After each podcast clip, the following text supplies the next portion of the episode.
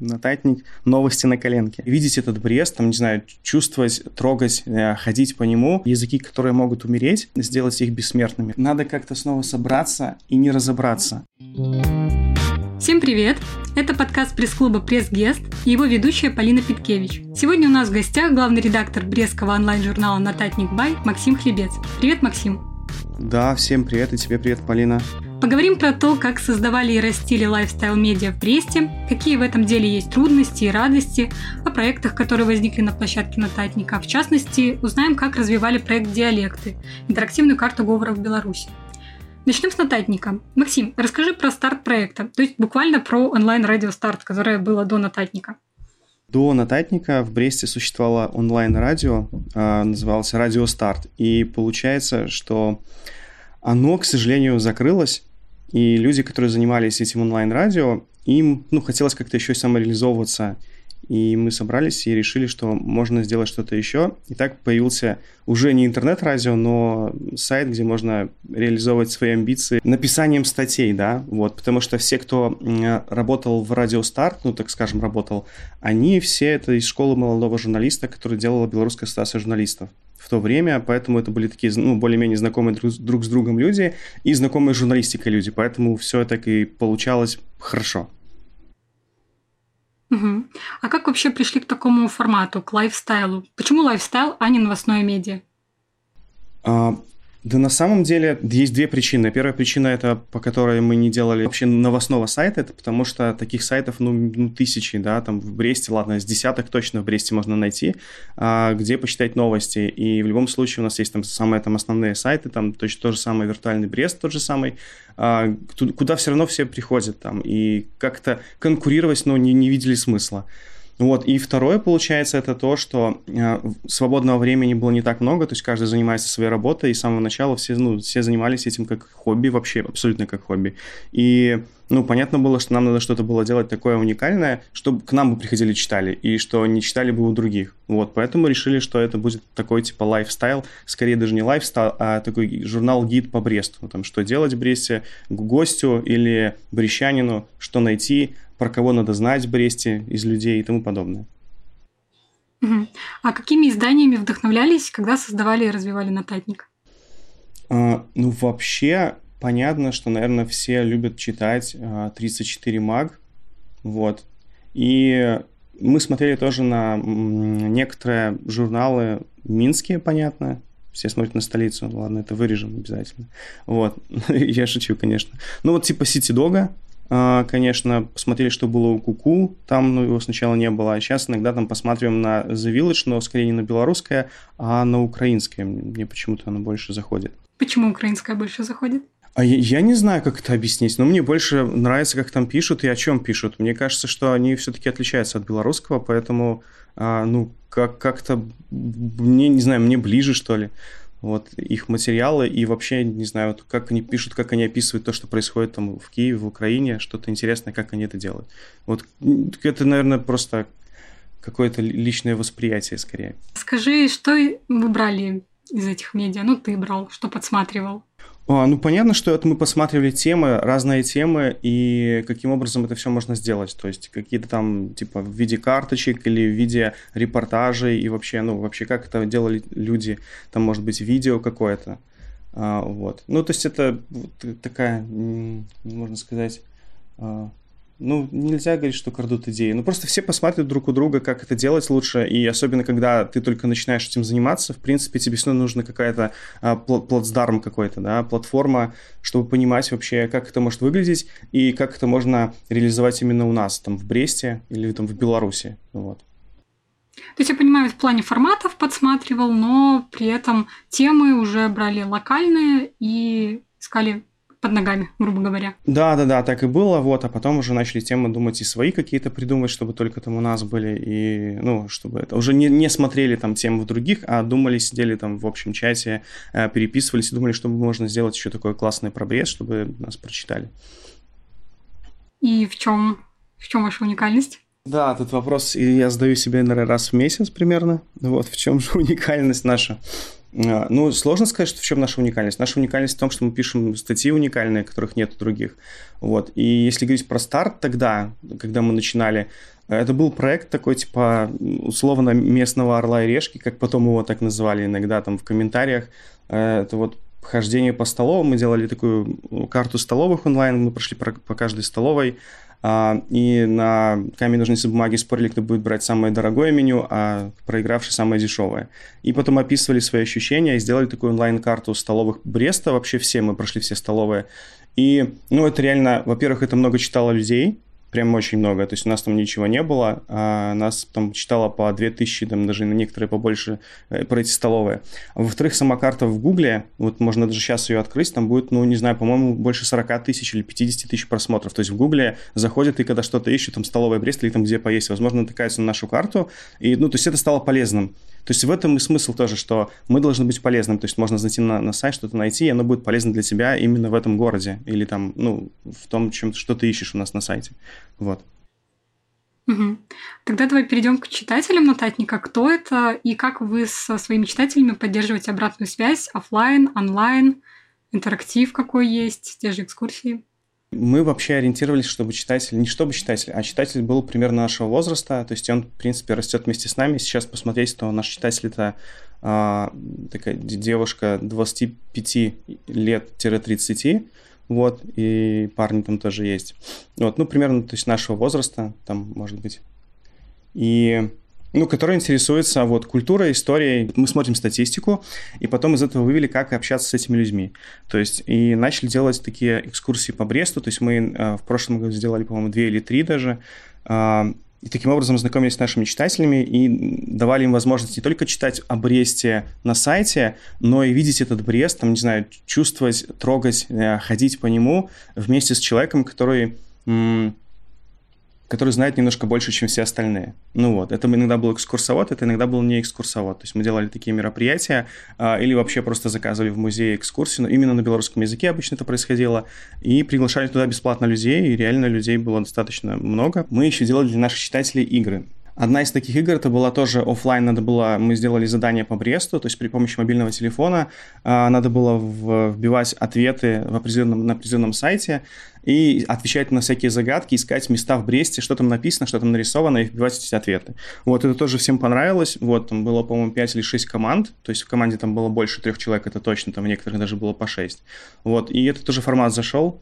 Вот, и мы решили, что это надо продолжать в этом году, но немножко не получилось, потому что сейчас, ну, мы не хотим подставлять на экскурсиях или а, играх таких, ну, людей, потому что сейчас такая ситуация немножко странно, странно страшная. Еще мы общаемся, понятно, это в комментариях, мы всегда отвечаем, вообще на все комментарии отвечаем и в личку, там, где бы ни написали это, в Фейсбуке пишут, а, в Инстаграме чаще всего пишут, вот, и мы всегда отвечаем всем, то есть ну, на все вопросы, иногда просто подсказываем, если что там задают вопрос, нам, нам могут написать, например, куда в Бресте сходить, или что в Бресте посмотреть, и мы отвечаем на этот вопрос, то есть развернуто, то есть не только там кидаем ссылку на наш сайт, где можно почитать про там, определенный музей или там куда там, не знаю, где съесть чего-нибудь, ну и просто советуем э, словами, да, без ссылок, что рассказываем им, куда они могли бы пойти. Вот. Угу. А еще вы говорите про себя, что профессионально пишете на коленке. А что это значит? А, да-да-да, но получается а сейчас э, это наш бывший слоган, получается, э, нотатник «Новости на коленке». А, то есть это тогда такая, как молодая журналистика, и когда все это начиналось, когда человек, журналист должен уметь все. То есть он когда идет, снимает а, фото, и сразу же должен куда-то что-то выложить, поэтому он быстренько на коленке там дописывает э, какие-то там слова, чтобы это было с какой-то подводкой. А так как мы э, прошли эту школу журналистики, то есть мы считаем себя профессионалами чуть больше, чем другие, поэтому вот такой появился у нас слоган «Новости на коленке», то есть профессионально пишем на коленке. Что касается образования, медиаобразования, а, у тебя образование историка, работаешь журналистом, при этом активно занимаешься самообразованием, проходишь медиатренинги, курсы, школы. Вот вообще надо ли какое-то журналистское образование, чтобы делать медиа? Ох, это, кстати, хороший вопрос. Вообще, в целом, зачем проходить всякие курсы? Мне, мне почему-то кажется, вернее, ну, я сейчас так уже вывел себе такую формулу, там, мне уже больше 30, что на самом деле журналистское образование, в принципе, и не надо. То есть достаточно какого-то профессионального образования в другой сфере и переучиться где-то на каких-то курсах еще в журналистику. То есть научиться писать, научиться там а, вообще, из чего должны состоять там новости или там материал, как должен делаться и тому подобное. То есть иметь какое-то представление. А так как ты профессионал в своей области, то есть отучился там, ну, условно, на историка, как я, то есть я могу немножко лучше писать про историю. Ну, я больше могу углубиться в историю, чем, например, человек, который просто закончил образование журналиста, так скажем. Ну, и если таких журналистов будет много, то есть из разных сфер, то есть они, у них есть сфера, про которую они могут лучше писать. Но это же классно, то есть когда профессиональный. А когда просто журналист, а, получается, когда у него журналистское образование, ну, это, мне кажется, как образование педагога, да, то есть он может понемногу обо всем. Вот. Это неплохо, но мне кажется, что все-таки э, какая-то специализация может быть или должна быть у человека, который занимается журналистикой. Вот. Хотя я не учился на, на журфаке, понятно, но люди, которые и писали со мной, и вообще со мной общались, вот как-то с ними сложилось такое впечатление, что все-таки журналистом может стать любой, а главное желание, и главное, вот, ну, еще есть уже много всяких курсов, которые можно пройти, там, и медиа-менеджмента, и просто журналистики, или как мы делали, это курсы молодого журналиста, вот эти белорусской ассоциации журналистов принципе, этого достаточно, mm-hmm. чтобы уже писать материалы достаточно интересные. И мне, мне почему-то кажется, что в Беларуси большинство журналистов это не с журналистским образованием.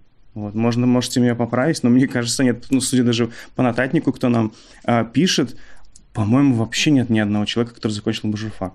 Ну, ты, получается, продолжаешь этот процесс, то есть будут появляться новые тренинги, будешь ходить на них. С одной стороны, надо постоянно образовываться, чего-то там об, об, изучать и обучаться, потому что постоянно что-то меняется, да, а, особенно если говорить там про социальные сети, что меняются какие-то там форматы всегда, там Инстаграм добавляет что-то, и надо это изучать по-любому, то есть можно делать это самому.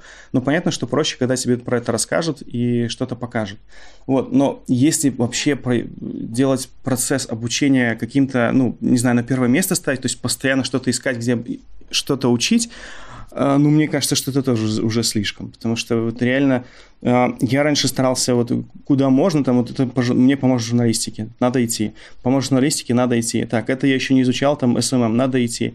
Вот, то сейчас а, я, конечно, вообще очень сильно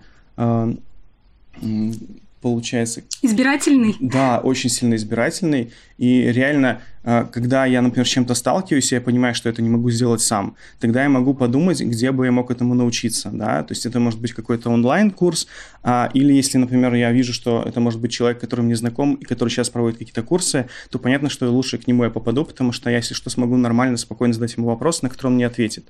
Вот, но да, но я сейчас очень избирательный, и я уже не кидаюсь там на все эти курсы, вот, и не делаю там вот это вот обучение как целью, а, и что, типа, оно мне там поможет быть самым клевым журналистом. На самом деле же ни, на, ничего не поможет. То есть только самообучение поможет, да. Угу. А как ты думаешь, вообще сегодня каждый может придумать медиа? Вот идей хватает, бери и делай. Или все не так просто? Мне кажется, что каждый может не просто придумать медиа, а сейчас каждый, в принципе, медиа. То есть с учетом вот этих всех развития блогерства, что мы видим, в принципе, что там сейчас иногда некоторые блогеры на Ютубе, даже белорусские, вот даже Бресте, которые Петрухин тот же самый, вот у него соци- социальные проблемы и политические, вот, и у него достаточно много просмотров на Ютубе, и, ну, вот человек медиа. Можно сказать, что он тоже создал свое медиа, он его назвал там не, не Петрухин условно, там, а ну, как-то по-другому, и ну, он делает свое медиа. Точно так же есть много людей, которые даже сейчас ведут телеграм-каналы, это тоже медиа своеобразное. Я подписан на разные каналы, типа Спадшина, где люди человек ищет, что там в Беларуси происходит именно с архитектурными ценностями, где их разрушают, или как их спасать, ну и тоже делать свое своеобразное медиа именно об этом. Вот. То есть узконаправленное медиа, можно сказать, ну это и есть люди – и сейчас это очень просто сделать, потому что очень много возможностей. Не надо делать сайт никакой, ты можешь открыть YouTube-канал или сделать Telegram-канал, или условно сделать группу ВКонтакте. То есть и этим, конечно, тоже классно. С другой стороны, если говорить вообще про медиа как э, вот, журналистика, где надо там э, спрашивать как минимум там три источника, а, вот, искать подтверждение каким-то словам и тому подобное, то понятно, что а, просто люди э, так не сделают. То есть действительно тут нужна и команда, и вообще понимание, и законодательство, и того, чем ты занимаешься. С одной стороны, это медиа, если это вот очень простые темы, достаточно простые темы. Вот. С другой стороны, это, конечно, должна быть какая-то типа машина или машинка, такая небольшая, а, где есть там четыре колеса и есть вот корпус этого автомобиля, на котором можно куда-то ехать. И в любом случае команда, если есть команда, то на, этом, на этой машинке можно быстрее куда-то уехать вперед, чем быть одному. Мне так кажется. Угу. Давай перейдем к команде Нотатника и вообще к тому, что, по сути, Нотатник как волонтерский проект работает. Сайт не приносит денег своим создателям. Так зачем делать на голом энтузиазме медиа? Вот ты в него вкладываешься, а оно в тебя вроде как нет. Начнем с того, что, например, минимальные какие-то затраты я с Нотатника могу оплатить. Это хостинг, это имя, ну, домен, а, и это там что там, ну, получается, какие-то там ну, налоговые вычеты, когда что-то... То есть мы что-то получаем. Это очень маленькие деньги, да, там за баннер на сайте. Вот, но, в принципе, мы можем, получается, окупать сам сайт как существование сайта. Вот, почему мы делаем это на, на энтузиазме? Ну, потому что хочется первое, быть полезным э, брещанам, ну, в данный момент там получается брещаны, потому что про Брест пишем, и хочется как-то самореализовываться, вот, и получается, если есть такие люди кругом вокруг тебя, которые согласны этим же заниматься, им это нравится, э, то почему нет? То есть смысл получать, получать удовольствие от того, что ты делаешь. Потому что многие ходят на работы, которые их не удовлетворяют, или там им не хочется, или хочется чем-то еще заниматься. И для меня важно как раз-таки заниматься тем, что тебе нравится. И, по крайней мере, нотатник – это такое занятие. И ну вот, поэтому ищу таких же людей, которые, которым было бы это интересно. Расскажи, на какую работу ты ходишь, чтобы зарабатывать? А, ну, я вообще тоже работаю э, журналистом на белорусском радио «Рация». Вот, и еще тоже одна причина, по которой э, я мы на нотатнике не, не пишем ничего ни о политике, ни вот этих новостей не пишем. Вот у нас такое больше позитивно полезное. Потому что мне, например, а, хватает этого на другой работе. И я знаю, что на самом деле негатива очень много. Вообще везде, на каждом сайте можно найти какие-то там истории, там, или, ну, не то, что негативные, но, по крайней мере, они не веселые, так скажем. Uh, вот. И хотелось бы тоже что-то делать, ну, не знаю, давать людям, чтобы они пришли и точно знали и понимали, что а, там, на этом сайте, они не будут снова включены в повестку дня, на которой там кого-то посадили, как сейчас, вот. А можно будет почитать или просто узнать, не знаю, как живет там человек, который уехал в деревню условно а, и зарабатывает на этом деньги. А вообще у тебя не возникало желания уйти из медиа в более прибыльную сферу, например, в IT? У меня возникало желание уйти из медиа, оно возникает, наверное, каждый год. Мне кажется, что это тоже проблема журналистов. Может, ну, вот это вот выгорание, которое иногда случается, и кажется, что ну уже все, ну уже все, надо заканчивать абсолютно все. Вот, но тоже не в более прибыльную сферу. Мне кажется, что я человек такой, который бы не занимался тем, что ему не нравится. И я не знаю, что, чем бы в IT я занимался. Ну, заниматься там, писать код, это, наверное, тоже не мое. А project management там или чем-то еще заниматься. Но это тоже надо изучать. Но если бы я ушел, то, наверное, сразу бы не в IT, а тоже куда-то по специальности а, Вообще классно было бы в Новой Беларуси, если такая случится когда-нибудь. Ну, мне бы хотелось бы поработать тем же самым историком в школе, потому что я когда работал, был на практиках, то мне это нравилось, и дети, то есть дети реально говорили мне спасибо, и даже родителям рассказывали про меня. То есть я бы хотел точно так же, например, поработать историком, если бы это было нормально. Ну, вы понимаете, о чем я. Вот. Да. Или, например, тоже точно так же чтобы мне нравилось, возможно, вот почему мы делаем эти экскурсии, потому что это тоже как вот, не знаю, часть того, что, чем бы я заним, мог бы заниматься, то есть быть каким-то экскурсоводом или гидом, или что-то рассказывать, что-то показывать для, для людей а, в городе или там в Беларуси той же самой. То есть скорее бы я бы шел туда. Я не знаю, э, эта сфера более прибыльная или нет, скорее даже нет. Ну, уч- учитель в школе это, это точно не прибыльная сфера. Вот, но мне сейчас, вот после стольких лет э, занятий э, тем, чем я хочу заниматься, а, было бы очень сложно войти в какую-то сферу, где даже много платят, но я бы занимался чем-то, ну, меня ограничивающим или тем, чем мне не нравится заниматься. Если вернемся к нотатнику, вот вообще, вообще пробовали монетизироваться? Если да, то как? Я как раз э, тоже был на этих школах медиа-менеджмента в Минске, на, на двух каких-то там в ИПМ бизнес-школе, и те, которые делали а, там Deutsche Welle что-то там было. А, так она называлась, школа медиа-менеджера. И ну, нас там учили, вот как монетизироваться. И, блин, это на самом деле оказалось настолько сложно реализовать как-то для меня, потому что мы искали людей, которые бы занимались рекламой. А, там звонили, писали и тому подобное. И но это все оказывалось очень сложно, потому что мы не можем сразу просто взять, устроить на работу и платить кому-то зарплату, чтобы он занимался рекламой. То есть именно вот изначального вот этого старта у нас не было.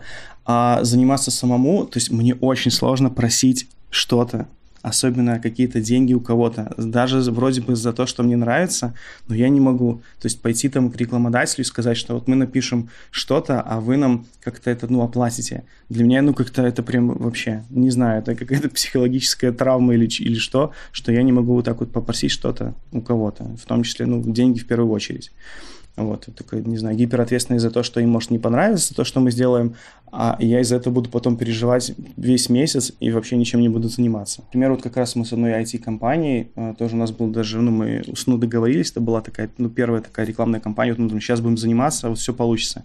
И реально нашли а, вот айтишников, которые захотели нам, типа, сделать с нами материал, вот, мы пришли, договорились, мы пришли, сделали фотографии, а мы пришли, написали материал а, и они просто потом, ну, сказали, типа, что, ну, нет. Вот. А мы договорились только на словах с самого начала, и это такая ситу- ситуация получилась очень ужасная. Ну, типа, там директора не было на месте, а, поэтому не, некому было подписать договор, вот, но им надо было это очень срочно, мы очень срочно сделали. Так этот материал и лежит, вот, и вот я думал, может, все-таки написать про этих айтишников, выложить без их согласия, но потом решил тоже, что не надо так делать эти все наши потуги как-то зарабатывать деньги именно с рекламы, например, с рекламы, ну, они очень сложные для всех нас оказались, те, которые вот, э, занимаются нотатником. То есть мы думали, мы об этом много раз разговаривали. Вот, поэтому мы решили, что все-таки, ну, нам, в принципе, реклама не нравится. Знаете, сейчас вообще никому реклама не нравится. Когда заходишь на сайт, и там тебе э, надо закрывать вкладку, условно говоря, там, э, какой-нибудь конторы, которая занимается ну, ставками, да, то есть их сейчас очень много появилось. Вот. Ну, это такая история все-таки тоже не про нас. Хотелось бы, чтобы мы были такими чистенькими в плане рекламы, и тот даже баннер, он у нас не на главной странице, надо немножко пролистать вниз, чтобы его отыскать. Он небольшой совершенно. То есть он просто позволяет а нам окупить сам сайт. Мы бы хотели заняться, и мы, в принципе, занялись уже этим, э, типа, чтобы люди, чтобы наши читатели могли нам давать деньги на материалы. То есть это, ну, краудфандингом краудсорсингом, и там всем чем угодно. И мы уже тоже были готовы запускаться на Мола-Мола. У нас э, были расписаны э, вот все эти донаты, за что мы можем что вы можете нам дать и что мы можем отдать взамен. То есть мы все это расписали, обговорили. И ну, сейчас вот такая ситуация случилась, что и Улей, а, и Мола-Мола прикрылись, и вот это пока печально. Да, к сожалению. А Но у вас на сайте есть система периодических пожертвований, там можно переводить от символического цента до 100 долларов в неделю. Вообще читатели поддерживают рублем? Смотрите, у нас это появилось буквально, может, полтора месяца назад, и это как раз в разработке, потому что мы же еще не понимаем, как это работает в законодательной республике Беларусь до конца, потому что эти все донаты, они происходят через PayPal, а у нас в Беларуси PayPal вроде как бы есть, но вроде бы как бы и нет. Вот, поэтому мы сейчас с этим разбираемся. Были пару пожертвований, то есть и люди пишут, что они готовы нам платить деньги, и именно поэтому вот мы тоже хотим это запустить. То есть есть минимум, я сейчас скажу даже сколько, по-моему, 8 человек, 8, 7 или 8 человек нам уже писали не раз еще до того, как мы запускали эту систему донатов, что они готовы нам платить деньги какие-то, чтобы мы ну, больше писали и больше занимались. То есть это тоже как-то, не знаю, когда подталкивают сами читатели к тому, чтобы сделать наконец-то эту систему. Вот, я думаю, что мы сейчас разберемся до конца, потому что есть, мы еще хотим подключить, кроме LiberaPay, который есть на сайте, еще Patreon, а, где можно тоже точно, точно так же расписать, что мы будем давать взамен ваших донатов. Вот, но мы бы хотели с самого начала, конечно, чтобы это было, ну, работало в Беларуси и прям вот просто прозрачно и легально, чтобы было понятно. Это вот как работала Мола-Мола или работал Улей. Вот, поэтому, да, мы немножко так, оп, и, и немножко подрастроились. Вот. Но я думаю, что что-то мы с этим решим, и ну, летом, я надеюсь, что-то запустим такое, чтобы можно было работать. Я вам этого желаю. На самом деле поддержка и не только моральная, но и материальная важна. Да, да, да, да. А для любого проекта. Да, а, да, да. Давай Спасибо. еще, может быть, перед тем, как перейдем к диалектам, потому что тоже большая тема хорошая, мы еще поговорим про нотатник, про форматы, на которые вы делаете ставку, почему вы стали записывать подкасты и для чего собираетесь запускать новые, я знаю. Много такого личного, то есть что-то тебе нравится или что-то нравится кому-то из команды и говорят, типа, вот давайте сделаем. И мы думаем, как это сделать, реализовать, потому что ну, это тоже относится к тому, что если что-то нравится, то ты этим и занимаешься. И точно так же было с подкастами. А, я когда-то послушал это, ну, потому что первый подкаст у нас давно уже вышел, не помню, в каком, в каком 2018, наверное. Вот. Мне когда еще было очень мало подкастов. Ну, мне понравился такой формат, и просто я, наверное, потому что я сам работал, работаю на радио, а мне казалось, что это очень круто. Даже слушать что-то в машине такое, и когда это не напрягает, и не надо ничего смотреть, но ты что-то понимаешь, что-то слушаешь, э, что тебе нравится и что-то интересно, то есть твою тему какую-то. И мы решили попробовать, то есть нашли какие-то там оборудования и записали там сразу кучу гостей там к Новому году, как там год прошел. А, вот. А, еще до этого мы записывали подкасты про, про новости. То есть мы сами обсуждали, журналисты, а, какие-то новости брестские. Вот. Это тогда слушало, ну, немного, там, наверное, по человек 200. Ну, это нам казалось, что это вообще ничто. То есть никто нас не слушает, это все очень плохо. Вот. Хотя на самом деле это нормальные цифры для подкаста, особенно для того, э, что это у нас только на сайте, вот тогда выкладывали мы его. Хочется потреблять все больше информации, и иногда даже не успеваешь ничего почитать с мобильного телефона. А подкаст можно вставить в уши и заниматься там своим делом, или даже когда отдыхаешь, там, то есть условно э, занимаешься бегом, то есть ты можешь это все, все послушать. Поэтому мы решили это запустить. Про новый подкаст. У нас была тоже такая мечта, когда начинали только подкасты, мы их начали попробовали, нам понравилось. И мы подумали точно так же сделать какой-то проект подкастный. И у нас там были а, какие-то задумки чего-нибудь сделать. И, наконец, уже сколько прошло, там больше года, а, мы все-таки решили его сделать. Это будет подкаст по истории Бреста. Вот. Мы узнали, оказывается, что подкасты по истории очень хорошо слушаются а, именно в странах русскоязычных. Вот. И, а у нас же много всяких знакомых, историков, краеведов и тому подобное, которые что-то знают интересное про Брест. И мы решили запустить такой подкаст, который будет очень классным, надеемся. На хорошем оборудовании тоже нашли, где его взять. И вот уже раньше мы записывали подкасты без каких-то сценариев, то есть, получается, у нас были в общем вопросы, которые мы хотим обсудить, а, но не было прям расписано, что там, зачем и тому подобное. Сейчас мы это начали делать, и вот по этим сценариям будем работать. То есть мы хотим записать хотя бы 8 подкастов по истории Бреста а, с гостями, то есть не сами, а с гостями, а, и ну, сделать из этого такое, тоже как такое необучающее, даже интересный разговор о какой-то теме брестской. Вот. И я надеюсь, что мы его тоже запустим благополучно, а, когда, может даже, может даже в этом месяце. Вот. Здорово. Желаю вам успеха. Да, спасибо большое. Я надеюсь тоже, что получится, по крайней мере. Ну, ну нас тоже, получается, подтолкнуло на, на, на то, что надо заниматься, продолжать подкастами. Я уже тоже забил на них. Но у нас был очень выпуск классный, который мы делали по, про тысячелетие Бреста. У нас был подкаст такой, потому что там было много споров разных, и потому как это тысячелетие сделали, и что на нем было в итоге.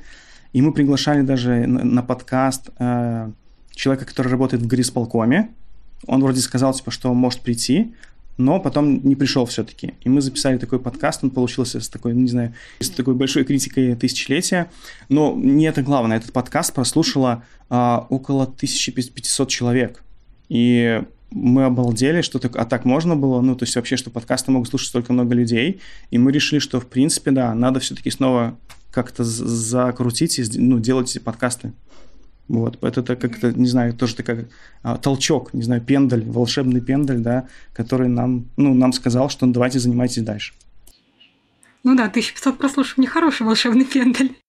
Да, это прям, мы, так мы даже сами не думали. То есть мы вроде делали все то же самое, но вот тема, которая просто горела, оказывается, у всех, и поэтому все, да, так с удовольствием послушали. И было уйма, просто куча реально фидбэка. Люди писали, что да, это там, то мы согласны, там, или ничего себе, мы этом, об этом даже не знали. Нам даже написал человек, который тоже отказался идти в подкаст к нам, мы приглашали, типа, что через месяц написал, говорит, я хочу прийти и сказать, что вы там нам наговорили, все это было неправда, надо там, типа, исправить исправить. Я говорю, ну так у вас же была возможность, надо было приходить, мы рассказывать типа, ну, свое мнение. Ну, то есть было реально такое еще не просто там прослушивание, но еще кучу просто реально людей написала, и вот, ну, у них это болело. Вот поэтому да.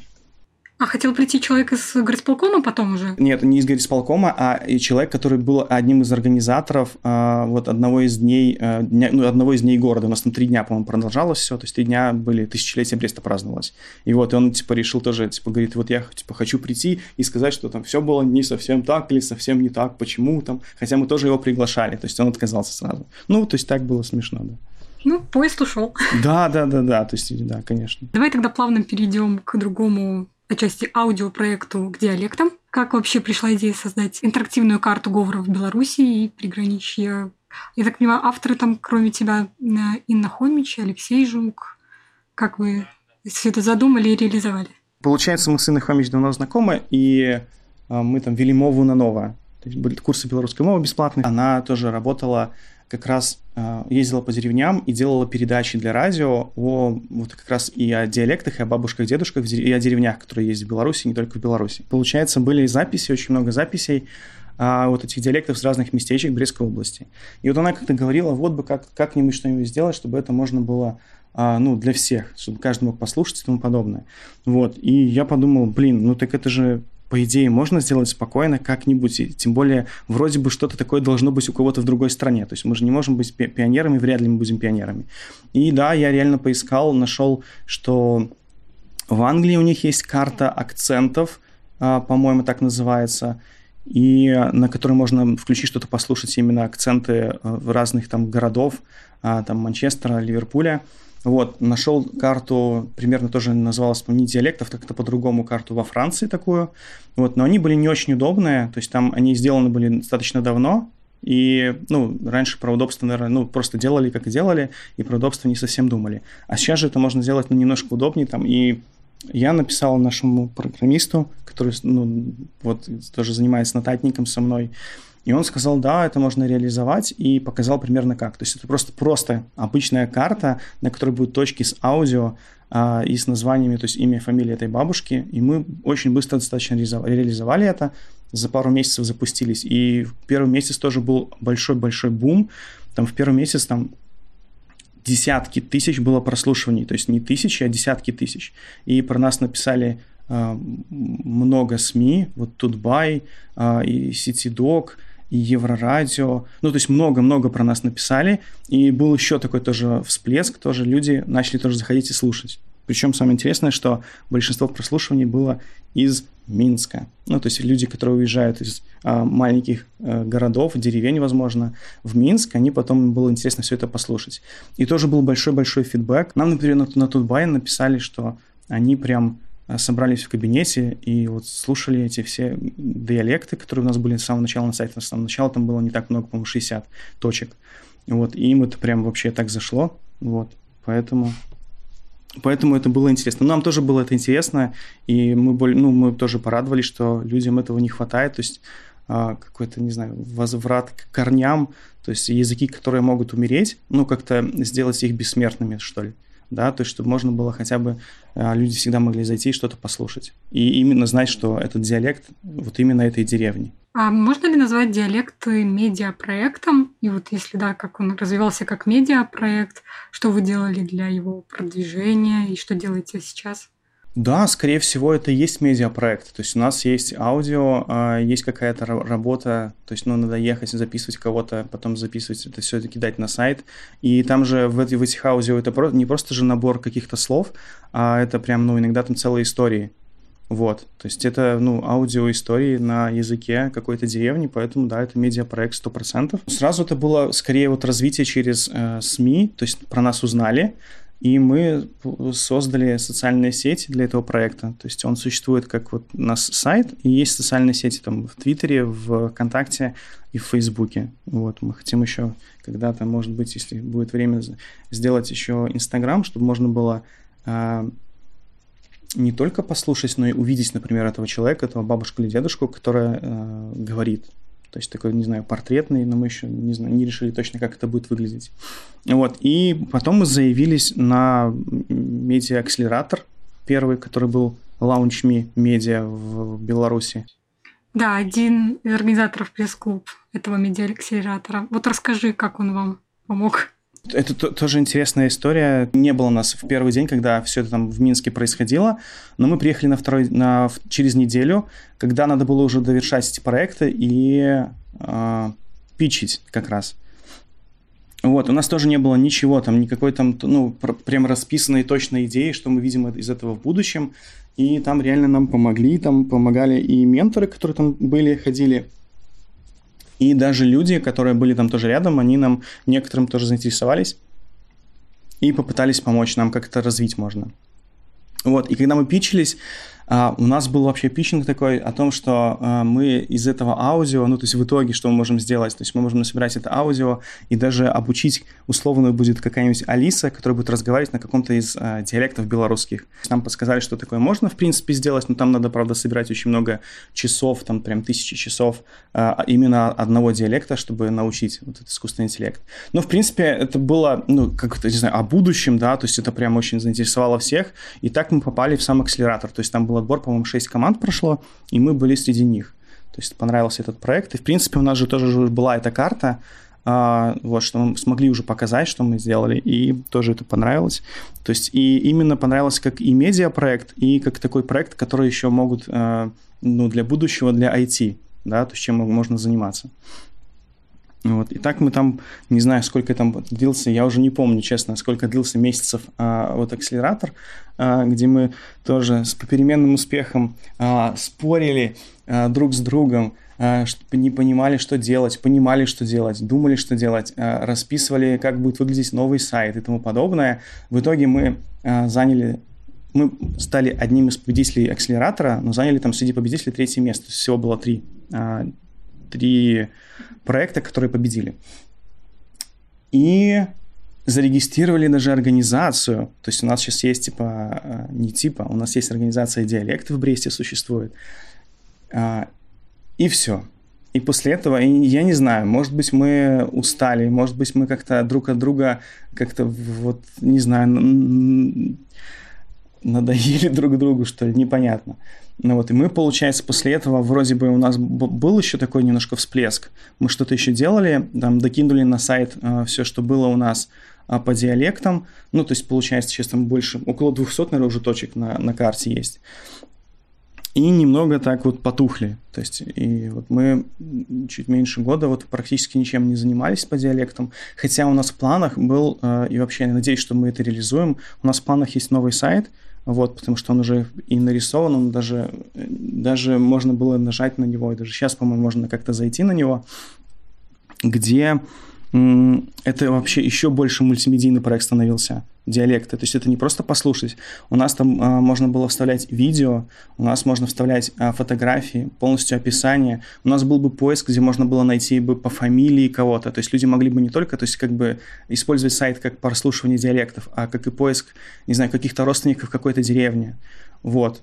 И, ну вот, пока это застопорилось, но я надеюсь, мы как-то это все расконсервируем снова и продолжим. Еще хочу рассказать, что диалект — это же краудсорсинговый проект. То есть мы хотели сделать так, чтобы люди сами прислали своих бабушек и дедушек, записывали, а не только мы а, ездили по деревням. Ну, потому что это накладно. А так, если бы люди сами присылали, то есть это можно было бы быстрее охватить и Беларусь, и не только Беларусь. И, в принципе, так и случилось. Нам присылают нам до сих пор присылают. Вот последняя запись, которую нам прислали, а, она пришла, по-моему, три дня назад. Нам прислал а, парень и написал ВКонтакте, что вот он выслал а, свою бабушку и хочет послать. Мы поставили это на сайт, то есть и даже нашел какую-то ошибку у нас, там одна какая-то аудиозапись не работает, то есть, судя по всему, он просто кликал и слушал другие диалекты и сказал, чтобы мы это исправили. Ну, то есть люди продолжают слушать и продолжают что-то нам присылать. И таких, ну, присланные материалы, вот у нас первый материал был вообще из Подляшья, это из Польши, ну, Белосточина, то есть, которая, часть территории, которая в Великом, ну, была раньше белорусская, там белорусы сейчас до сих пор живут много белорусов. То есть, на, к нам присылают даже, ну, из-за границы записи. Вот, поэтому, ну, прямо это тоже как-то это вдохновляет, в принципе, чем-то заниматься. У нас была идея, ну, как, как можно хотя бы, ну, для поддержки э, этого проекта, он же э, нон-профит, да, так скажем. Э, и ну, каким образом мы могли бы тоже хоть хотя бы что-то зарабатывать, и даже, ну, на сам проект, и мы решили, что можно делать вот мерч свой за какие-то тоже донаты, а, и я написал, ну, то есть мы писали разным а, дизайнером, что ли, их так можно назвать, которые могли бы помочь с мерчем. И вот откликнулся сразу же Саша Чеботарев. Раньше его звали Саша Чеботарев, сейчас он Олесь Светлый. И он нам отдал свой, свой дизайн, где написана надпись «Беларусь» на фоне эквалайзера. Я, я выучил это слово. И э, снизу подпись «Подшусь прыгажость». Ну, то есть оно такая вот играющая под, подпись, потому что, ну, подшусь прыгажость вроде бы и, и, и можно, и нельзя, да. Можно побашить, наверное, а подшусь непонятно. Вот. И мы сделали такой мерч. Э, нам очень понравился. И мы... Это майки. Да, да? это майки, да-да-да. Это пока майки. Вот, но мы пока думаем, что можно еще делать. И еще у нас был такой мерч, который сделала Инна сама для себя. Э, там получается рисунок бабушки из ее деревни и какое-то ее выражение именно вот именно из этой деревни, этой бабушки. Ну, то есть какое-то крылатое выражение именно на, на диалекте. Вот, который тоже очень понравился. Она выступала в этой майке на финале, на финальном питчинге э, Launch Me Media, акселератора. Вот. Ну и тоже всем понравился такой мерч, поэтому мы думаем, что из этого в итоге что-то может тоже получиться.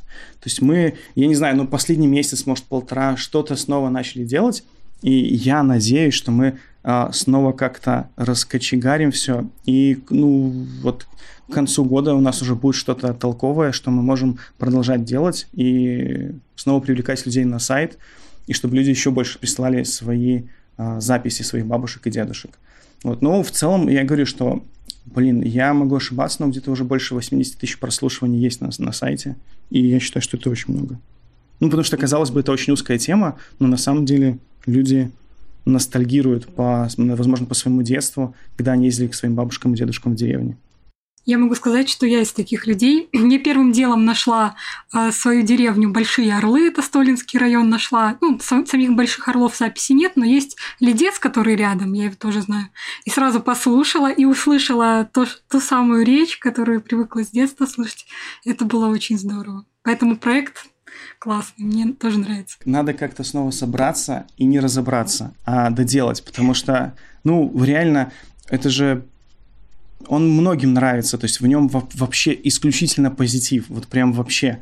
И вот хочется все-таки его доделать. Ну, как-то продолжить его делать, чтобы он э, не остановился, а хотя бы, хотя бы понемногу, но развивался. Вот, да, не хочется бросать, конечно. Супер, я желаю вашему проекту развиваться, находить новых вовлеченных участников, чтобы сайт появился, и нотатнику поддержки читателей, хороших спонсоров, почему нет, новых классных проектов. Вот, Максим, тебе спасибо за беседу большое. Меня это очень вдохновило, надеюсь, наших слушателей тоже. Вам ну, спасибо. спасибо тебе. Да, вам тоже спасибо. И я наговорил много, может, и лишнего, может, много нормального, но надеюсь, тоже всем понравится.